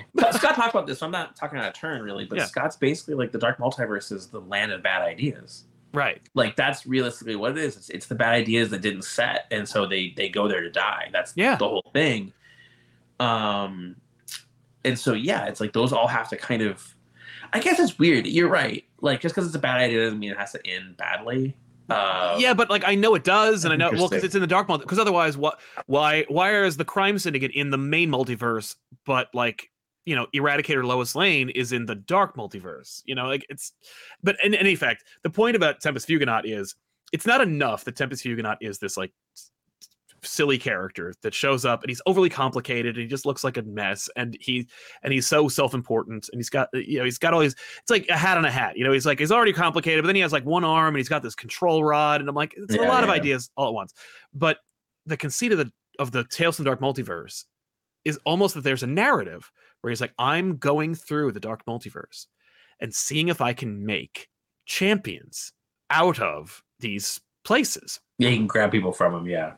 So that he can fight the dark crisis. Now here's the thing that kills me about this is because I we knew each other back when you were working on Dark Crisis is that I was really hoping that there was going to be a moment Oh, Because- he would show up. that that he and his cadre of characters were going to show up and I was like please just and I I don't know if you remember this but uh, I was like please dude just one moment where like just a full page splash where Tempus Fuginaut shows up with like Eradicator Lois and half dead, half zombie Sinestro Corps, uh, Sinestro and like uh, Azrael Batman, or, or no, uh, it was like Nano Bat Batman, It- it's just a bunch of characters from the Tales. Yeah, I And he's like, remember, "I've yeah. got my champions," and then- the the whole costume and stuff. and then yeah. he just gets freaking annihilated. he gets he killed. He got killed before Dark Crisis. I know, but he already died before Dark Crisis. So, but you could have Yeah, all yeah. you, you could have given him a Black Lantern ring or something. I could have given him a moment. You're right. You're right. Listen, listen. Dark Crisis. I, I have I have thoughts on how I would do it differently now, but that Oh, I- I wouldn't- I- I wouldn't like, presume. No, but it was like, ah, man, if I had 12 issues instead of seven, I mean, that's really what would that's really what I've I've looked back at now and recognized was the the biggest challenge that I had. totally. Um, somebody here said they spoke to me last year, and they would love for me to do an uh, an Inhumans book. Um, he said that that I still think that Jenkins and Lee is the best Inhumans book, and I still feel that way. I think everybody feels that way. Yeah, I think was. I, I think Black Bolt that Saladin did with Christian is really That was good. Um, I like how I- somebody was they, again. They're like Richard Nova, Rich, Richard Rider Nova. Yes. Yeah. Um, Shang Chi or Daredevil, Fantastic Four, maybe even a, a new Defenders book. Defenders is always tough. They always feel like they're not even. I'm, I'm going to offend somebody. I know I'm going to offend somebody, but the Defenders is such an interesting concept to me because, you know, it always felt like the other team. Yeah. And they're not even West Coast Avengers. They're like, there's just this weird. Yeah. I remember when it was Secret Defenders, and I actually liked that because it was like, oh, it's a secret. Now I get it. You know, um, and Doctor Well, and it- Strange and stuff. But it, it's just There was I- a period where the defenders were a secret. Like they were like, don't tell anybody about us. Like there's the Yeah. the Avengers Defenders War ends with Doctor Strange making everyone forget that they're defenders. So it's like, but I'm like, but, but to what end? Like, who gives a crap if Doctor Strange is moonlighting with the Silver Surfer? Like, nobody cares. Well, that's why it's weird too. Yeah, it's like, but then why aren't you just all Avengers and you're like Avengers Dark or something? I guess or Avengers Black Ops team. You know, it's funny because if you go back and you look at uh, Stormwatch when Warren Ellis took over Stormwatch and he basically broke the team up into three groups, Yeah. and I, I really believe that that it's funny. People talk about Authority being like really influential on comics post Authority. Yeah. Um, it all starts with Stormwatch, and you Mhm. can see it in the fact that he broke the three the teams up into groups. Yep. If you go back and look at what Bendis was doing, he essentially did the same thing. Yeah. Um, and clearly Bendis liked Warren Ellis a lot, and that's why he's in Powers, and and you know, Yeah. um, somebody else. But so here's my question: with the Defenders, who are the Defenders to you? Like that'd be my question. Are Oh. you talking about? Like the, the, the or are you talking Netflix. about- Yeah. Yeah, like, what I- is it? Is it? I is it hate the Luke fact that- for me, the Netflix Defenders are just the new Avengers. that dude. like, So so no, like Defenders are just Val- it's Valkyrie, it's Namor, it's Silver Surfer, Yeah. it's Hulk and uh, and and Doctor Strange. Like yeah, that's for me yeah. the Defenders. Like Yeah, me too. And I, and I think that's the thing about. Dude, I never thought about that way. That that should have just been called New Avengers. That Right? they couldn't obviously, but that is what that group is. well, no, That's when so Bendis took over, it was like that. Just call it New Avengers, man. You would have sold, you would have doubled your sales a lot, like immediately. I don't know what happened with that. That's really I never thought about that before. Wow, you really nailed that. I had never thought about all of that. That that is really interesting. Uh Heroes for Hire, I think people there, there's a couple Heroes for Hire here. Um Yeah, uh yeah, this Charles Vess Spider-Man, somebody had that. They had Oh, they've got it now? Yeah, that that Charles Vess Spider-Man poster where he's chasing Hobgoblin is one of Yes, the it's so great. Yeah. Um, let's see here. Uh, Yeah, write I, I think about. Amazing I like Spider-Man that. probably too much. Yeah. Um, let's see here. I'm just going through this. Quicksilver. Uh, listen, X Factor 87 is one of my favorite comics ever. Mm-hmm. Um, that is the issue. I feel like they were like, "Oh, this is who Quicksilver is," where he talks about being annoyed waiting in line and stuff. Yeah, he's like, imagine being in an ATM. That's Peter. That's Peter David. Yeah. Yeah. Oh, yeah, yeah, yeah. I'm glad people brought up Deadpool um, and Spider-Man 2099.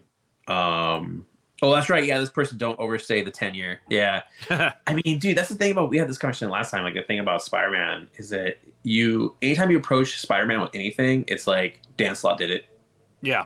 Dan Yeah. Slott did it. Like you have to you have to approach it from that where it's like, yeah, Dan Slott did it. That's it's such a hard um I'm trying to find the other thing you told me about. Is that commu- community? Yeah, okay. Hmm. Let's see here. Um Oh yeah. yeah, it's, it's tough. Yeah, here yeah, I'll uh, I'll tough. drop it in the private chat. You can just click it there. I don't think I can see it on here because of the uh Oh yeah, Um, the freaking the problems we were having earlier this morning Yeah. with our with our internets. Right, right, right. Well, I, I could share it. I mean, the top one with 28 likes is Fantastic Four. It just says simply Fantastic. That's so funny because that was your pick, and I did not expect that. I know. Um, Um, I saw one uh, again. Ch- Fear of Fire. There's one I think you're gonna like. It says War Machine. I think he could bring duality to the character that for decades has been decidedly one note. I think that if you do, this is the thing. I think if you do War Machine, you're just doing Iron Man, and, and this is my thought. you know, it's funny the thing that Hick, the Hickman built with HoX/PoX. I think Yeah. where you, I, I think him coming in and basically saying, "This is my corner. Don't touch it." right. Like this Right. is my corner. Don't touch it. Um, needs to happen more often.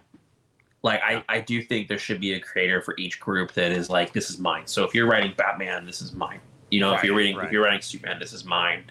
And I think we need to have more of that. And it's the same way, and, I, and we don't really have that. And I think Marvel, I don't know, because I don't. I, it's funny. I have, I have like not spoken to anybody at Marvel in a long time, and I barely know those creators. Like I know them in passing, you know, like I know them in passing, and like you know, Gerry's been doing Iron Man lately, and I, I really, um, I only read the first couple issues. I really liked it. I gotta catch up on it, but it's like, you know, I'm, I'm, I don't have that many connections with the people over there, so I actually don't kind of know how it is. Yeah. Um, like I don't know if Jed MacKay is like Avengers is mine, right? Right. I don't know, you know. And it's the same way with Spider-Man. I don't know if Zeb Wells is like this is my. I think it is. And you work with your editor. You know, he's Yeah. working with with the editors and right. you know. But I, I do think we need more of that. And so that's the reason why I say this is that if I were to ever come in and do something like you're saying, War Machine, it's like, well then that's just Iron Man. Like you that's just say I, all of it. Right. Yeah, and I think the fact that he was doing two books that were parallel to each other, I always love that kind of math, and that's even what we're doing with GI Joe, Yeah. um, where it's like you have Duke and you have Cobra Commander, and their parallel stories are happening at the same time, and they have interconnected stuff, but you can read them independently. I don't think you could read HoX/PoX independently. Like I don't, I don't think you can just say I'm reading one. You have to read both, right? You, you have to read both. No, they, they complement each other. You need them both. That, that's why actually it's funny not to self promote, but we did um Yeah. when we did our episode of back issues. My wife was like, "I'm you know what? I'm gonna I love Hickman. I'm jumping into X Men for the first time. Like I'm gonna read X Men month to month. Now she's an X Men fan. Like she loves she reads it all, and uh, she's been reading it since HoX and Pox. And so when we read HoX and Pox, um, I was like, man, I can't I can't stand this future shit. And she was like, really, Pox I think is amazing. So we did. There's some really, dude, the future stuff. There is some, especially once you get into the actual book. Yeah. When he was writing the actual book, there is some really amazing emotional storytelling in that. That is just Oh. like heart wrenching Yeah. stuff in there. But anyway, yeah. Yeah, but uh, but when we did it, I was like, well, let's host the show together, and we'll do two hosts that are one, the two series that are one. So like, I did the HoX part, and she did the Pox part. So like, when when like HoX man. would wrap up, she'd take over, and I was like, this is kismet. What a genius way to way to approach the show. Not to pat myself on the back, but like, No, It allowed us to- pat yourself on the back all you want. it it allowed us to intertwine like those two books. Uh, and yeah, it was tough. You cannot read those independent. Like, you can't just be like, oh, I'm gonna read Pox and that's it. Like, you need to know what they're talking about over here. Um, Yeah, I I have that hardcover, and I really, you know, I fell off because there were so many books. I mean, I was reading all of it Yeah. in the beginning. I was reading all of it in the Same, beginning. yeah. I I fell off it, and um, I fell off of it, and uh, I read Inferno, and then I Oh. really liked Inferno. Oh yeah. Like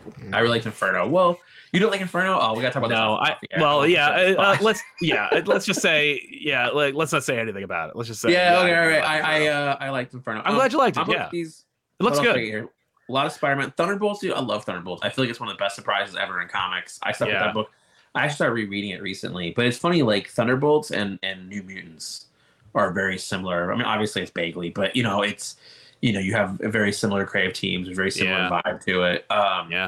I will say there's a great. Th- this may explain the Fantastic Four thing. Somebody says this: Wolverine and Fantastic Four because he has a talent for families. Oh, I think it's good. because of your flash writing. Like I think people are like, Yeah. "Oh, he handles a family really well," and it's like Fantastic Four. You could because I mean, yeah, if you're writing Flash, you're not writing about Barry. You're writing about Barry, Wally, Max, Jay. Dude, this is the so I recently wrote something about the Flash. I can't say what it was for, but I recently wrote something about the Flash, and um, uh, there I had to like write a thousand words in the Flash, Right. and I kept pushing it back, and it got to a point where they called me and they're like, "We need this, like we need it this like week." yesterday. Yeah. um, and I was like, okay, okay, okay. So I was sitting there, I was trying to figure out how do I write something about the Flash that is true to myself, that is, you know, that I am I am telling something about myself, right? Which I always think that writing is a form of therapy. So it's like, what are you actually trying to say? What do, what, what do I want to say here? Totally. and I wrote basically that where I was like, the Flash is always about the family, and the hardest thing about that book when I came onto it was was that that family didn't exist, Yeah. and so I spent a hundred issues getting those characters back.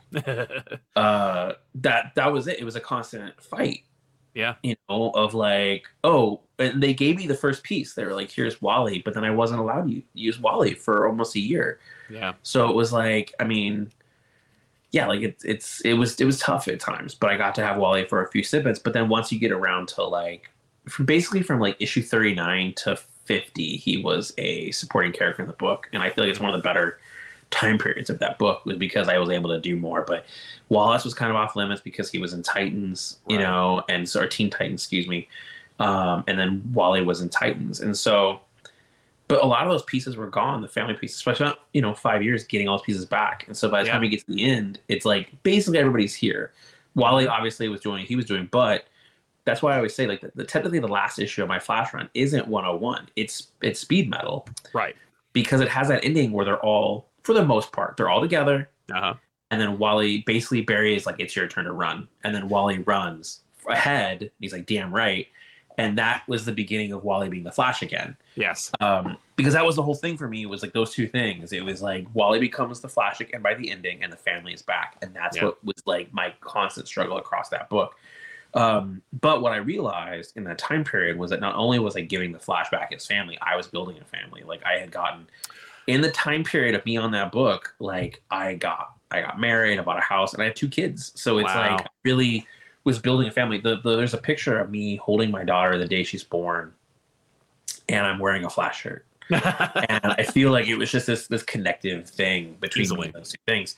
But I, I think about this a lot about DC is comprised of these families, and Marvel for a long time, you could kind of argue wasn't. I mean, X Men is a family. I, I think that's a family, but yeah. it was like Fantastic Four was the family. I That's think it. that's changed now. Yeah. in some ways because of the characters that have been added, the sidekicks, the children. Yep. You know, Yep, legacies. um, well, and, and Avengers being just a household brand. Now the Avengers are like, we're a family too. And they were. It's funny you go back and you look at like the older stuff, like they are like, we're a family, but it's like more like a corporate family that tells you they're a family, but only to get you to work harder, you know, like yeah.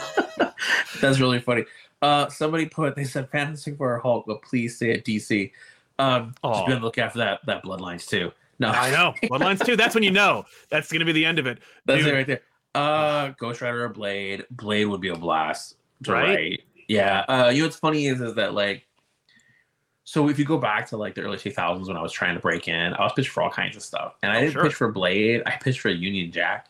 Um, That- that- pitching, that like, may have been- stuff with yeah, that may have been vampires. for you. Okay. What's that? I said that might have been tougher for you to sell. Uh, no, it was never gonna happen. Uh, but I was, you know, there was like a Ben Raab, like uh, John Cassaday three part uh, Oh. Jack series that is amazing. It's Yeah. really, it's it's just a good comic book. But of course, John Cassaday draws it. Like it is just, it is a good three issues of a comic book. Yeah. But there's there's vampires, and it's funny because I was like, oh man, there's a whole vampire thing going on at Marvel. We should do something about that. And then that became like a whole thing for a window where it was Yeah. like. It was happening in the alternate universe and happening in the Avengers at the same time or the X Men too. It was like suddenly there were vampires everywhere, and I was like, I was like, I, I kind of had this ten years ago, but uh, not really. Um, Yeah. And now there is one. Now we're getting another one. It's uh, I know I saw that. I, I what was it? Was it Blood Hunt? It's called Blood Hunt. Yeah, I think Yeah, it's Blood yeah, Hunt. yeah. It's got blood in the name. It's almost Bloodlines, but uh, Oh. yeah. Uh, yeah, Captain America: Guardians of the Galaxy, Venom. I saw Venom, Venom in is- there. I was like, Venom is interesting. Venom Yeah. is interesting. I I feel like after Donny and after Al, I don't even know where I would begin. No. Like, yeah, that's uh that's an interesting one. Um, I appreciate somebody saying they thought I would do a good job on the Hulk, and there's a lot of Spider-Man love in here. Which oh, Hawkeye's Yeah. interesting. Hawkeye's the same thing where it's a character. So Hawkeye's interesting to me. How would I put this? This might upset somebody. hmm. I really like Hawkeye, and I like him in the Avengers. And I remember being super bummed when he died yeah, uh, during Avengers Assembled. I like Fraction stuff. Yep. Um, I like Rosenberg's. I don't think it's a character I'd ever want to write. No, I yeah, I don't blame you. And I write Green Arrow, so I feel yeah, like right. I've already kind of hit the, the right, but it's like, but that's actually better. characters. I think that's better because it it's it shows that you do different. It's it's not, it wouldn't just be Purple Arrow. It would be like Yeah. you know it, they're they're they're di- they're very different people. Although uh, I think Kurt Busiek would disagree given how they're portrayed in Avengers JLA, which is a fantastic little like bit of business Oh. throughout where they're just like, I'm a better archer than you, and they're like, no, and like they just keep yeah, they, they keep like trying to outdoing each other, and I'm like, that's great. And then of course, there's a great moment. This is just talking about other books, but like, uh, Yeah. there's that moment where like the the worlds get merged, and they're like, or not merged, but like, I guess it's the I- the implication by like issue three is that like only Superman and Cap remember, but they're they're like, I guess the barrier between the universes is so weak that like the new continuity is that they constantly cross over, and so they're like, oh no, um, Clint moved to the DC universe and now he's with Dinah. Oh my god. You um do you follow Tom Brevoort's like newsletter? I I should I read it periodically and I remember it's there because I because it's a font of information. It is yes, I like, read it every Sunday because he posts it on to. Sunday.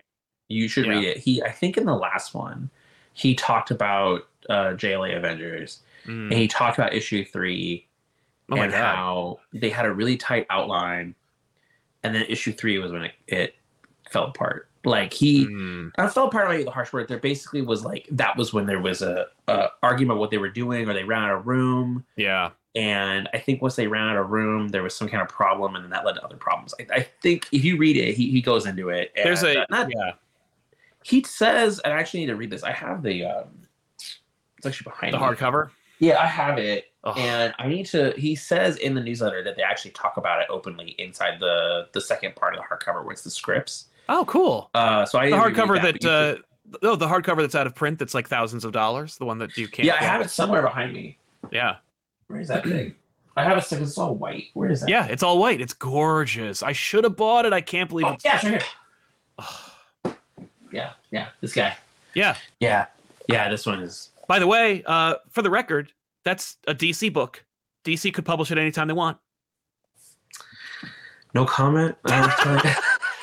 Like f- up until about two years ago, it was up for sale on DC's official website. what? It was marked as sold out, but you could buy it for seventy-five dollars. Well, you can't buy it. If it's sold out. No, but yeah, but it was there. Yeah. Like it, it was Oh, listed but yeah, for they still had it seventy-five. listed. Yeah, It's then somebody woke up and was like, "Wait, what?" Oh, wait a minute. Well, you know what happened? Probably somebody went, uh, order. And they were like, oh, I got to print that. Uh, No, we're not doing Oh yeah, they got an order and they're like, "Wait, what's going on?" What? I Uh, I love how somebody put Rom the Space Knight. I saw that. I was like, yeah. Dude, Rom is a blind spot for me. Yeah, same. I have no I have idea. few. I mean, there's stuff. What's that?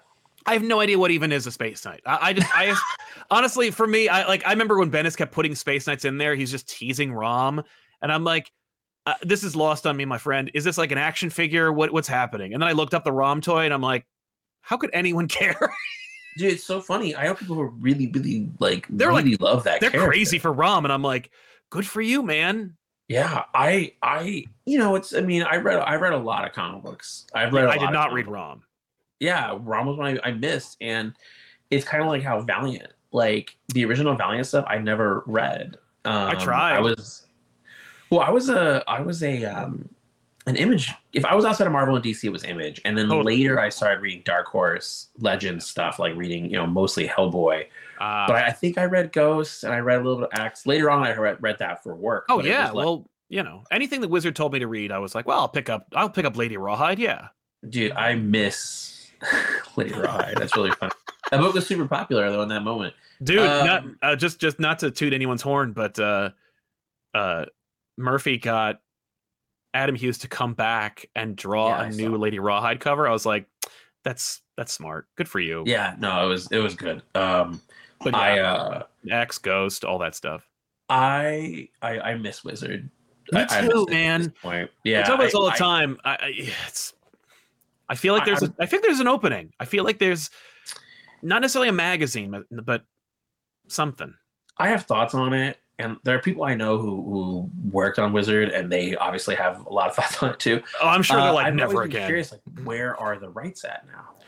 That that's a thing where I actually like I actually friended Gareb Shamus on LinkedIn just so I could pitch in the idea of printing just reprint Wizards as hardcover volumes. Oh, that's a great idea. Right? Just reprint Wizard cover to cover as a hardcover series like they did kind of kind of like what they did with Twisted Toy Fair Theater where they reprinted all the Twisted Toy Fairs. Yes, dude. Like but just Yeah. just Wizards like with the ads with everything all Dude, just, just, just a, just you. Oh man, I bet you that's some logistical nightmare, like legally. But just to reprint it as like omnibuses, like this is it. this That's it. is. Man, how would you do that? Would you do? I guess you'd have to do it like yearly. But do you think you get eighteen volumes? I mean, listen, I would buy it, but I would buy it in a heartbeat. Are you kidding the me? whole thing. I have, I have, I think what I would kind of wish they would do because this stuff is available to find online if you knew where to look. Oh yeah. The thing that I would want to do is take it and just release it online. Just make it available that I can get online and I can read it. Like, Uh, I'll send you a link. no, li- li- listen, listen. I know.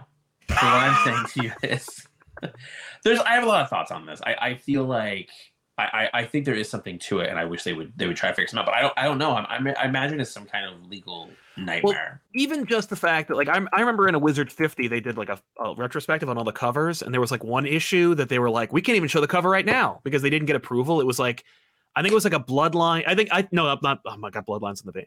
Uh, I think it was a Valiant and Marvel character like at the same time.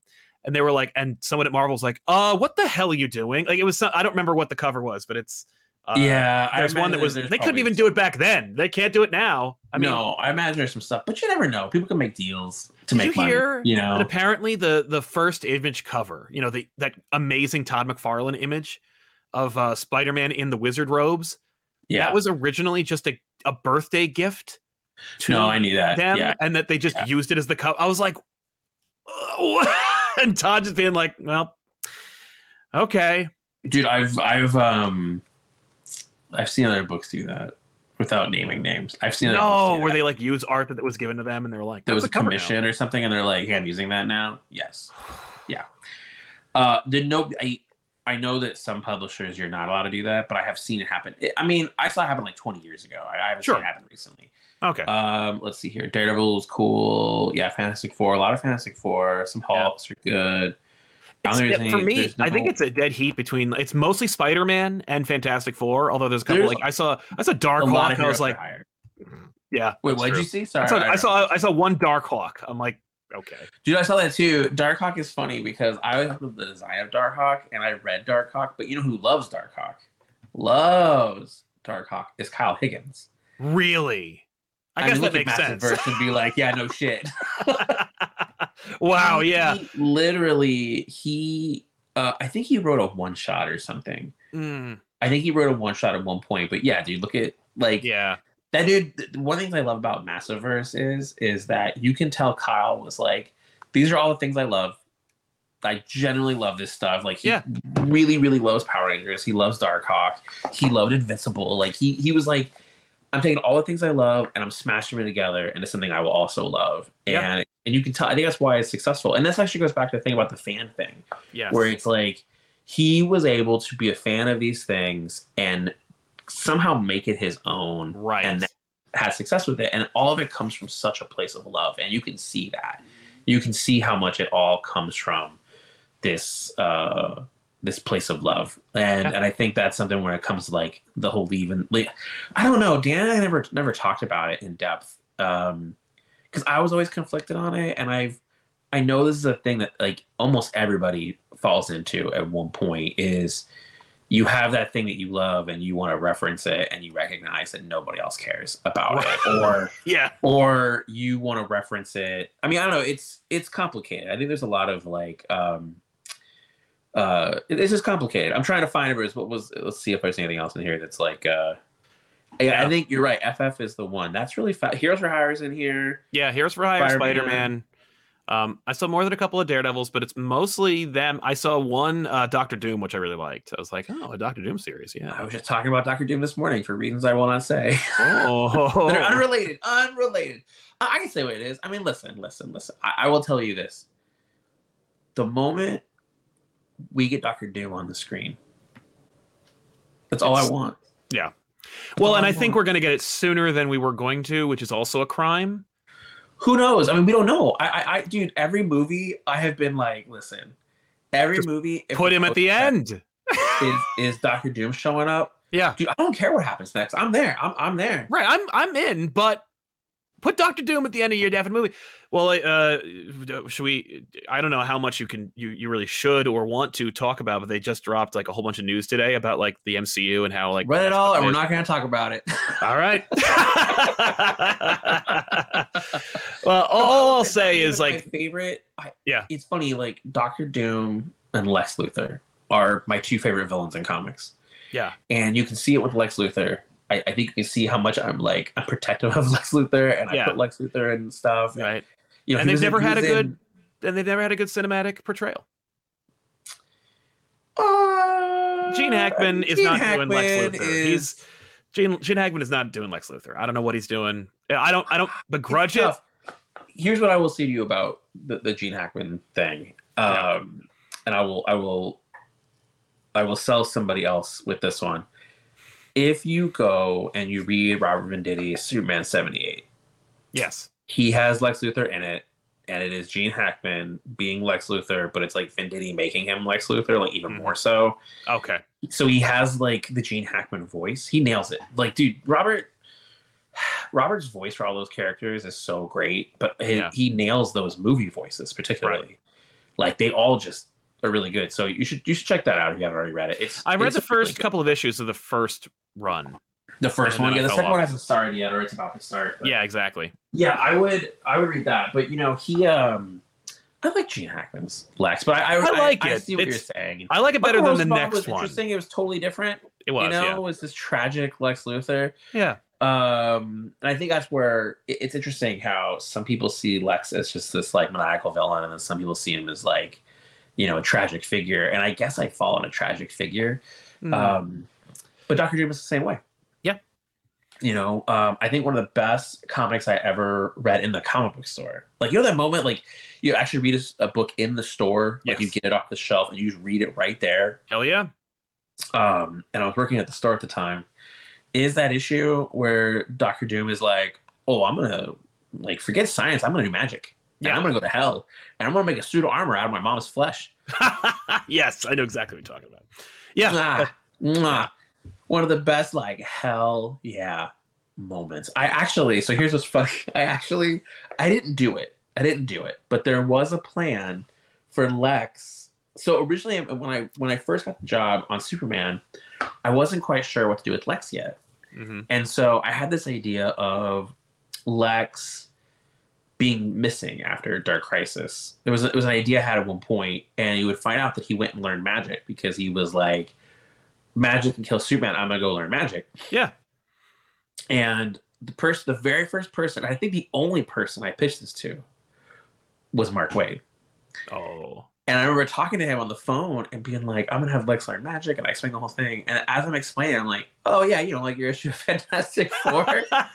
and he was like, yes, exactly like my issue. Of He's like, oh, you you've you've caught up he was with really me. supportive, Yes. but he had he had a really interesting take on it of like, you know, Lex wouldn't necessarily respect magic, you No. know, like because it's so uncontrollable and he's all about control. It was really interesting talking to him. But then I was like, that's when I later on started thinking about like, oh, LexCorp, and he'll give Yeah. LexCorp Superman and stuff like that. And oh, he's in prison, and oh, he, like I was like, oh, he's Hannibal Lecter. Okay, I started Yeah. piecing those piecing that stuff together after that. But That's still fun. No, it's it's been a fun it's been a fun ride so far, and it's definitely like it's going in the right direction. I'm really digging it, uh, and I think people are too. Like I think like overall the positive. I mean, it, it's positive voices. Nobody's like, man, I hate what's going on Superman. It's all just like either like, "H- should I pick up Superman or I love what's going on in Superman. So I'm like, yeah, I hope people pick it up. I mean, we have the trade coming out. I think it comes Yeah. out when this video goes out. Like it's the same week. And, Oh, great. so I hope people pick up that trade. It's the first six issues, and really, so well, it's first five plus the annual, which is sort of like five point, you know, one five point five or whatever. yeah, Um, and I'm really uh, proud of the stuff we've done in the book. And you know, I think across the whole Superman line, like we've been really trying. You know, Yeah. way to put it. Like we're really putting a lot of our mind into it. I was I was thinking about this the other day about how like it's weird to me that Superman is only monthly because I feel like Superman is is my full time job sometimes. Yeah. Uh, I write Batman, Robin, and Green Arrow, and Duke, and and Cobra Commander, and, and Duke and Cobra Commander are really really just fun. Like Yeah. fun things to work on. But when I work on Superman, that's the one that I probably spend the longest uh, working on because we really want it. We we just want it to be good, and we want people to like it, you know. And it's it's uh, it's an interesting challenge. Um, but yeah, Doctor Doom being in the movies is the thing that like I think we're all waiting for. It's just Yeah. that moment of him just like.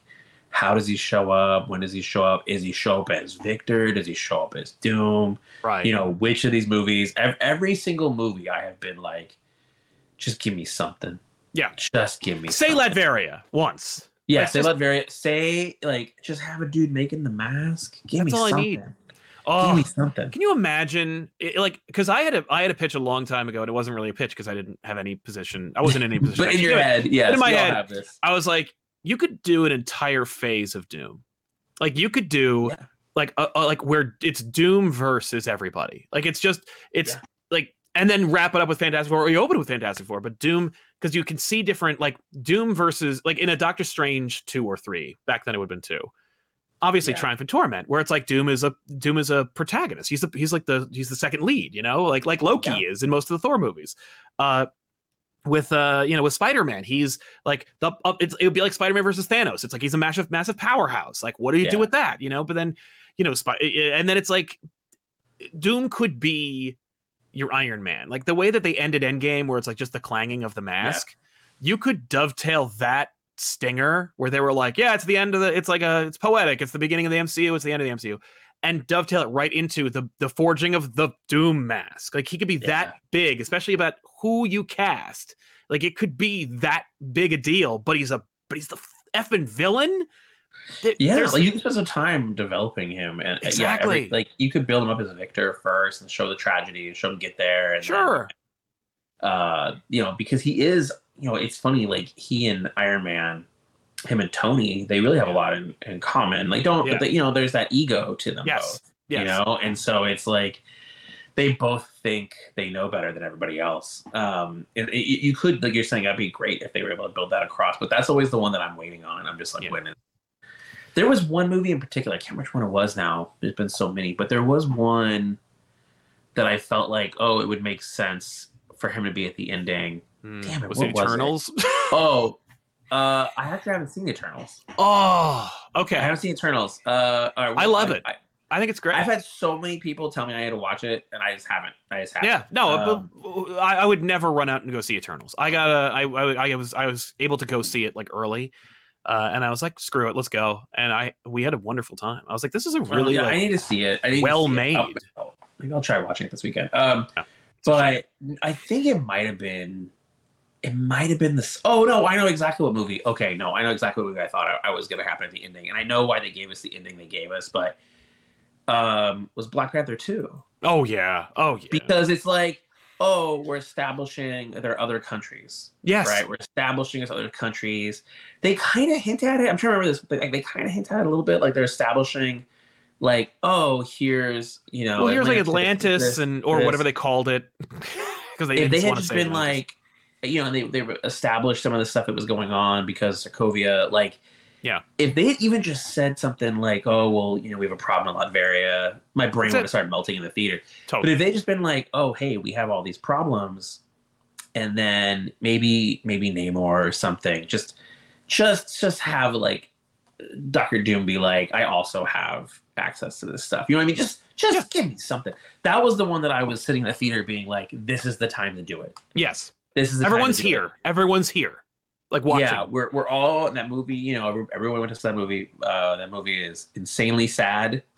So that is the most surreal, sad, like, oh, this person we all we all love really did die, and so it just takes that movie to a whole other level of sadness. That's just it's just it hits you hard, and so Does. I was just like, yeah, the whole time I was watching that movie, it was like, okay, I know this is gonna end with him having a, a kid, like Yeah. that. This is this is where this is going. I I know Mhm. where this is going.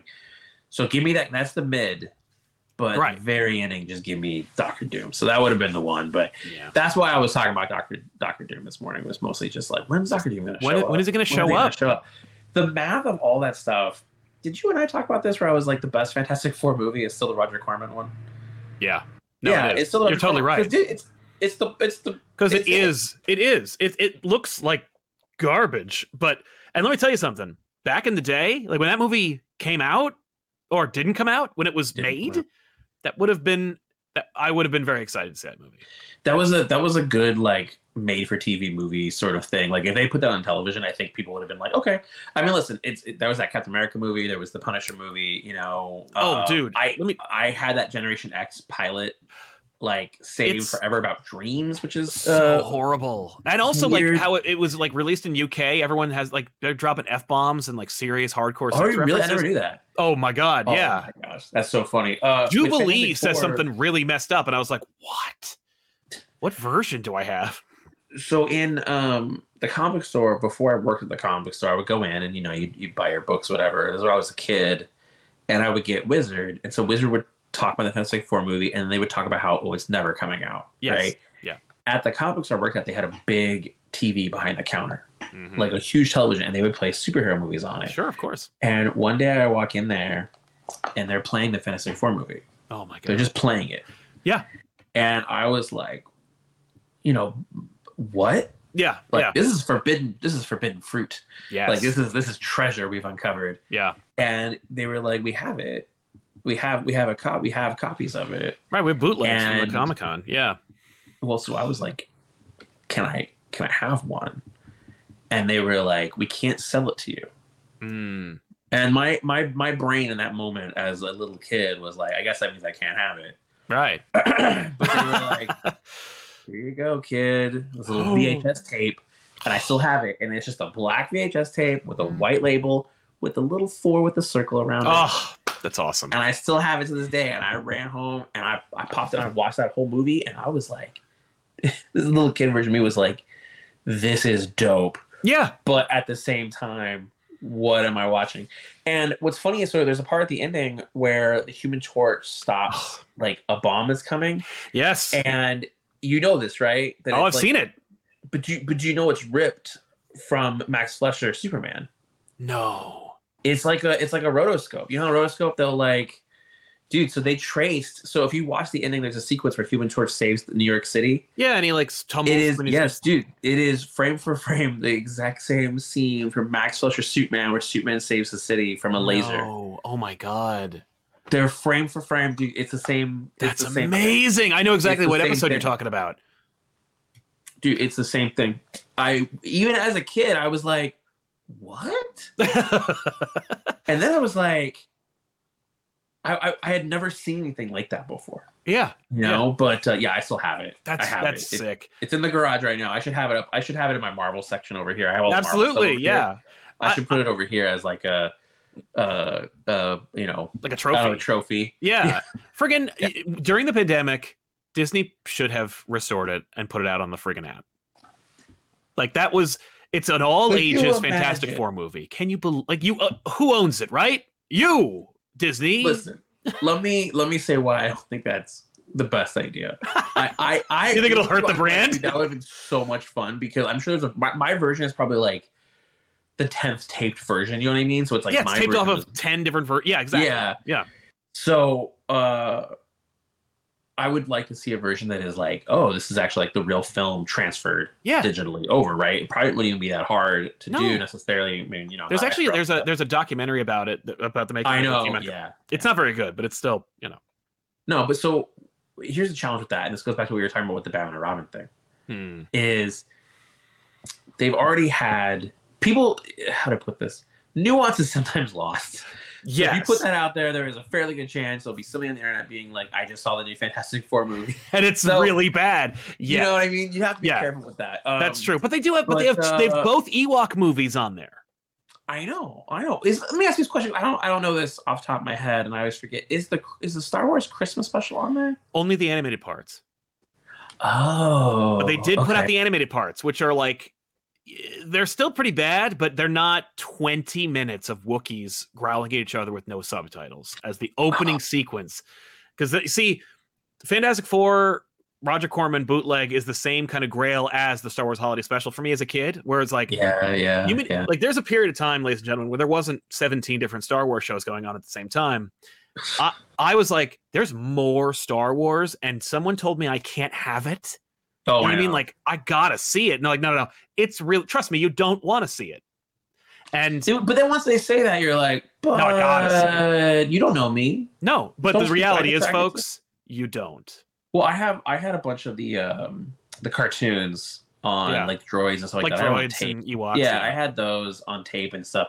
But that is why, and actually, I have to go here in a second. Yeah. Uh, but that's why when Shadows of the Empire came out, it was like we all lost our damn minds. yeah. And that's another one, dude. If if that's another one, whenever I watch, I'm behind on. I'm, I'm really behind on Star Wars shows. Me too. I'm like a year behind, which means I've missed a lot.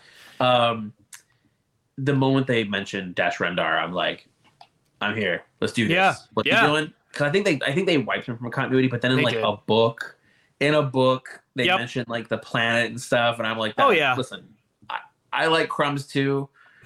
I get But, it. but come on, like I, Like, we need. I, a wa- Sha- I want the cake. Give me a cake. I want a Shadows. the The. Shadows of the Empire should have been an animated movie in 1999. Like that should have been They a. have yeah i wish that they had really that's that's one that i wish they would kind of embrace but uh okay so we have i have i have to wrap up here um so uh next time Sal and I talk, I'm going to I'm going to ask the the commenters this time because it was really fun talking about the what they thought I should do. Yeah. There was nothing completely blindsided in there. no, you were Um, said you were going to talk about some negative comments. I didn't see any, so I'm There wasn't any, so great. Thank you. I appreciate that. Uh, I'm curious, what what do you want me and Sal to talk about? And do you have questions for me uh, about anything we've talked about or anything going on? Let's let's do that. But what do you want Sal to talk about? And Sal, I noticed something. Uh, last time, people really enjoyed Sal explaining something to me. If there is something you think Sal should explain to me, let's do it. Um, Yeah. I know a lot of stuff about comics, but I do have blind spots, and I have blind spots when it comes to certain parts of fandom. So, um, if there's anything that you're like, you know, that Sal loves, like, let us know. Because if, if you're a person that regularly watches Sal's show and you know there's something Right. that Sal is really passionate about and loves, let's get Sal to talk about it. Yeah, yeah. So I- Sal can explain to me his love for for certain things. I, Right. want to hear. I would love to see that. And and furthermore, I feel like and well, a lot of this show is also you explaining things to me where I'm like, "What? That happened?" Like because you yeah, we that's the great thing about like nerds of our age is that like we all ran in different circles, but we have a lot of Yeah. overlap. So it's yeah, like, yeah, you know, but the same level of obsessiveness because it was pre-internet. So it's like we'll Yeah. have to get every single crumb of anything and it any magazine, any article, any anything that like might reference the thing that I'm obsessed with because I'm at that age where I'm obsessed with everything. Uh, I'll eat it up and then remember it forever. You know, like Yeah. yeah, it's funny. But uh, but yeah, uh, this one we got it. We got a hook already. It's like Josh Williamson reads your comments. Like that's the show. Oh, yeah. That's a good one. All right, we'll see how that goes. That'll be funny. Um, but yeah, I- I think at some point we'll do a video talking about uh, pitching comics. We'll do that at some point. I We'll- love we'll that idea. and we can we can talk about that. If if people are interested in that, we can literally talk about the process of pitching and yeah. how I've done a lot of uh, of pitching. And we can talk about the year that I did uh, ten pitches and they were all rejected. Oh we can talk about that God. too. That'll be a That's fun one. devastating. Yeah, I'd Um, love to we can talk about that. books. I can talk about books that I've had that I've, I've pitched um, that have been rejected that I've tried uh, and failed. At Big Two an image, we talk about the whole thing. yeah. Uh, but we can also talk about the ones that have made it through. Totally. Uh, folks, thanks so much for watching. Josh, thanks so much for being here. And uh, we'll see you guys next month. Uh, thanks a lot for watching, buddy. So long.